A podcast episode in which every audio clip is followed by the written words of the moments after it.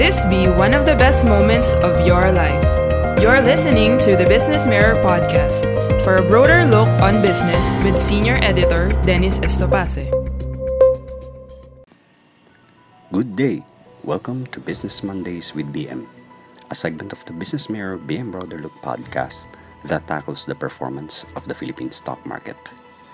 The Business Mondays with BM podcast is based on the stock market outlook story written by Business Mirror reporter VG Cabuag and comes out every Monday. Today we podcast week 30 of the stock market outlook for July 19 to July 23, 2021. For the text version online, please go to the Business Mirror website and search for Stock Market Outlook. For the print edition, please go to the companies section of the Business Mirror newspaper.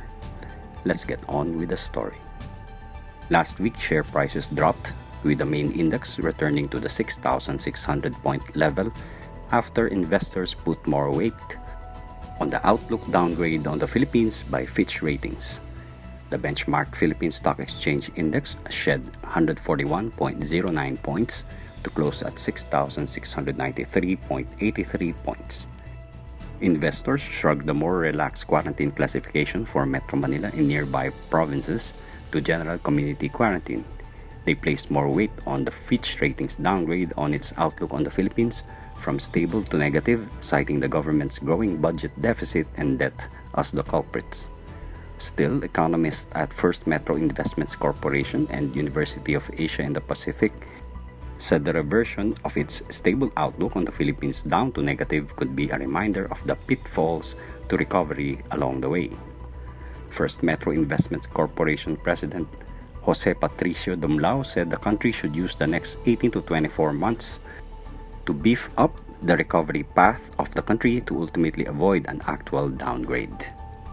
The outlooks of credit watchers are indicators of where the country's sovereign rating is usually headed if no intervention and development is put in place. The outlooks are usually indicative of an economy situation in the next 18 to 24 months. Dumlao said they view the recent rating outlook downgrade by Fitch Ratings constructively. It is more of a reminder that economic recovery requires hard work rather than a negative warning, Dumlao said in an online briefing last week. Volume of trade for the week was thin and only reached a weekly average of 4.79 billion pesos. Foreign investors made up 39% of total trades for the week but were still net sellers at 2.89 billion pesos. All other sub-indices ended on the red, led by the broader all shares index, which lost 96.60 points to close at 4,137.94. The financials index shed 24.03 to close at 1,453.75. The industrial index fell 199.14 to close at 9,393.85. The holding firms index plunged 189.38 to close at 6,651.30.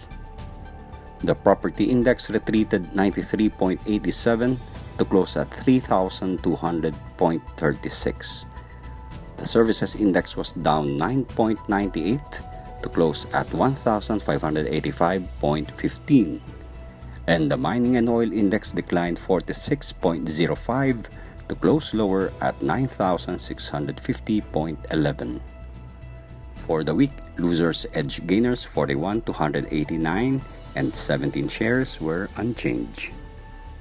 The top gainers were Manila Mining Corporation A, the Philippine Stock Exchange Incorporated, SBS Philippines Corporation, IPM Holdings Incorporated, Acesite Philippines Hotel Corporation, and Century Pacific Food Incorporated. The top losers, on the other hand, were Chemical Industries of the Philippines Incorporated, Cebu Landmasters Incorporated, Greenergy Holdings Incorporated, Philippine Realty and Holdings Corporation, Cityland Development Corporation, and Discovery World Corporation. Share prices may remain down this week as issues on the spread on the new coronavirus Delta variant may dampen investors' appetite to trade. Last Friday, the Department of Health disclosed the detection of 16 COVID Delta variant cases including 11 local cases. Although local cases have been recorded already, Dr. Alethea de Guzman, Epidemiology Bureau Director of the Department of Health, assured there is still no local transmission in the country. Dr. De Guzman explained there is clustering from other regions, but health officials are still carefully studying if these are linked to each other.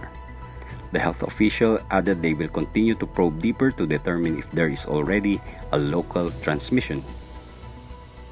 It will be a four day trading week as there will be no trading on Tuesday, July 20, in observance of Eid'l Adha or the Feast of Sacrifice for the Muslims. Market participants may have to contend with another wave of pessimism within the next few weeks, seeking for feelers as to how the Delta variant of COVID 19 will impact public health policy given the recent move to general community quarantine by month end, broker 2Trade Asia said. Despite the rising cases of COVID 19 in some of its cities, Metro Manila will remain under general community quarantine until the end of the month, Malacanang announced last week. Last Thursday, the Department of Health confirmed seven cities in the National Capital Region a positive two week growth rate of new COVID 19 cases. However, presidential spokesman Harry Roque said President Duterte opted not to impose a tighter community classification for the National Capital Region. Still, broker 2Trade Asia advised to brace for volatility across asset classes, especially those tied to the country's macro recovery story.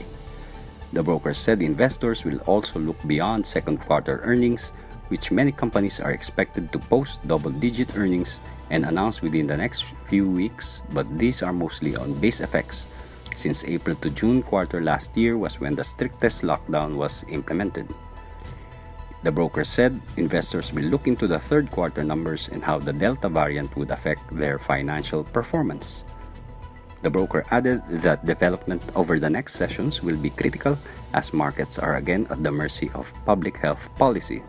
Suffice to say, there is little incentive for PSEi to move past the 7,000 point mark, at least for now, the broker said. Immediate support for the main index is seen at 6,600 points and resistance at 6,900 points.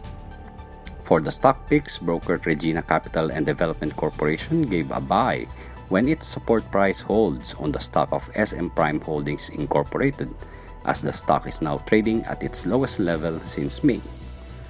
Broker Regina Capital said increasing selling pressure coupled with heightened momentum are pointing to a possible retest of the 34 pesos and 70 centavos support which last hit on May 26. The broker said should the 34 pesos and 40 centavo level break, the stock could free fall to as low as 33 pesos and 85 centavos, the stock's support price. The shares of SM Prime closed last week at 34 pesos and 90 centavos apiece. Meanwhile, broker Regina Capital gave a hold rating on the stock of LT Group Incorporated as it managed to post a three day losing streak beginning Monday and break through several key support levels while on a free fall. While some may interpret this as the end of the sell down, broker Regina Capital said it is still too early to tell. The 11 peso level is the make or break point, the broker said. Should LT Group Incorporated close lower than 11 pesos this week, that will point to a possible continuation of the downturn, the broker said. Regina Capital said should it close above 11 pesos, a reversal may soon ensue. The shares of LT Group Incorporated closed last Friday at 11 pesos and 0.02 centavos apiece. And now for the weekly weather outlook via the website of the Philippine Atmospheric, Geophysical and Astronomical Services Administration or PAGASA. PAGASA issued the weather outlook for the week at 12 o'clock p.m. of July 16 valid until 12 o'clock p.m. of Friday, July 23, 2021. Pagasa said that by today, Monday, until Friday, July 19 to July 23, Tropical Depression Fabian is expected to enhance the southwest monsoon, bringing monsoon rains over western Visayas, Mimaropa, Calabarzon, Metro Manila, and Central Luzon while cloudy skies with scattered rain showers and thunderstorms over the rest of Luzon and Visayas. Pagasa said Mindanao will have partly cloudy to at times cloudy skies with isolated rain showers or thunderstorms. However, Pagasa said this outlook will be updated if significant changes in the weather pattern occur. Thank you for listening to the Business Mirror podcast. For a broader look on business, follow us on Facebook and Twitter at Business Mirror. Until next time.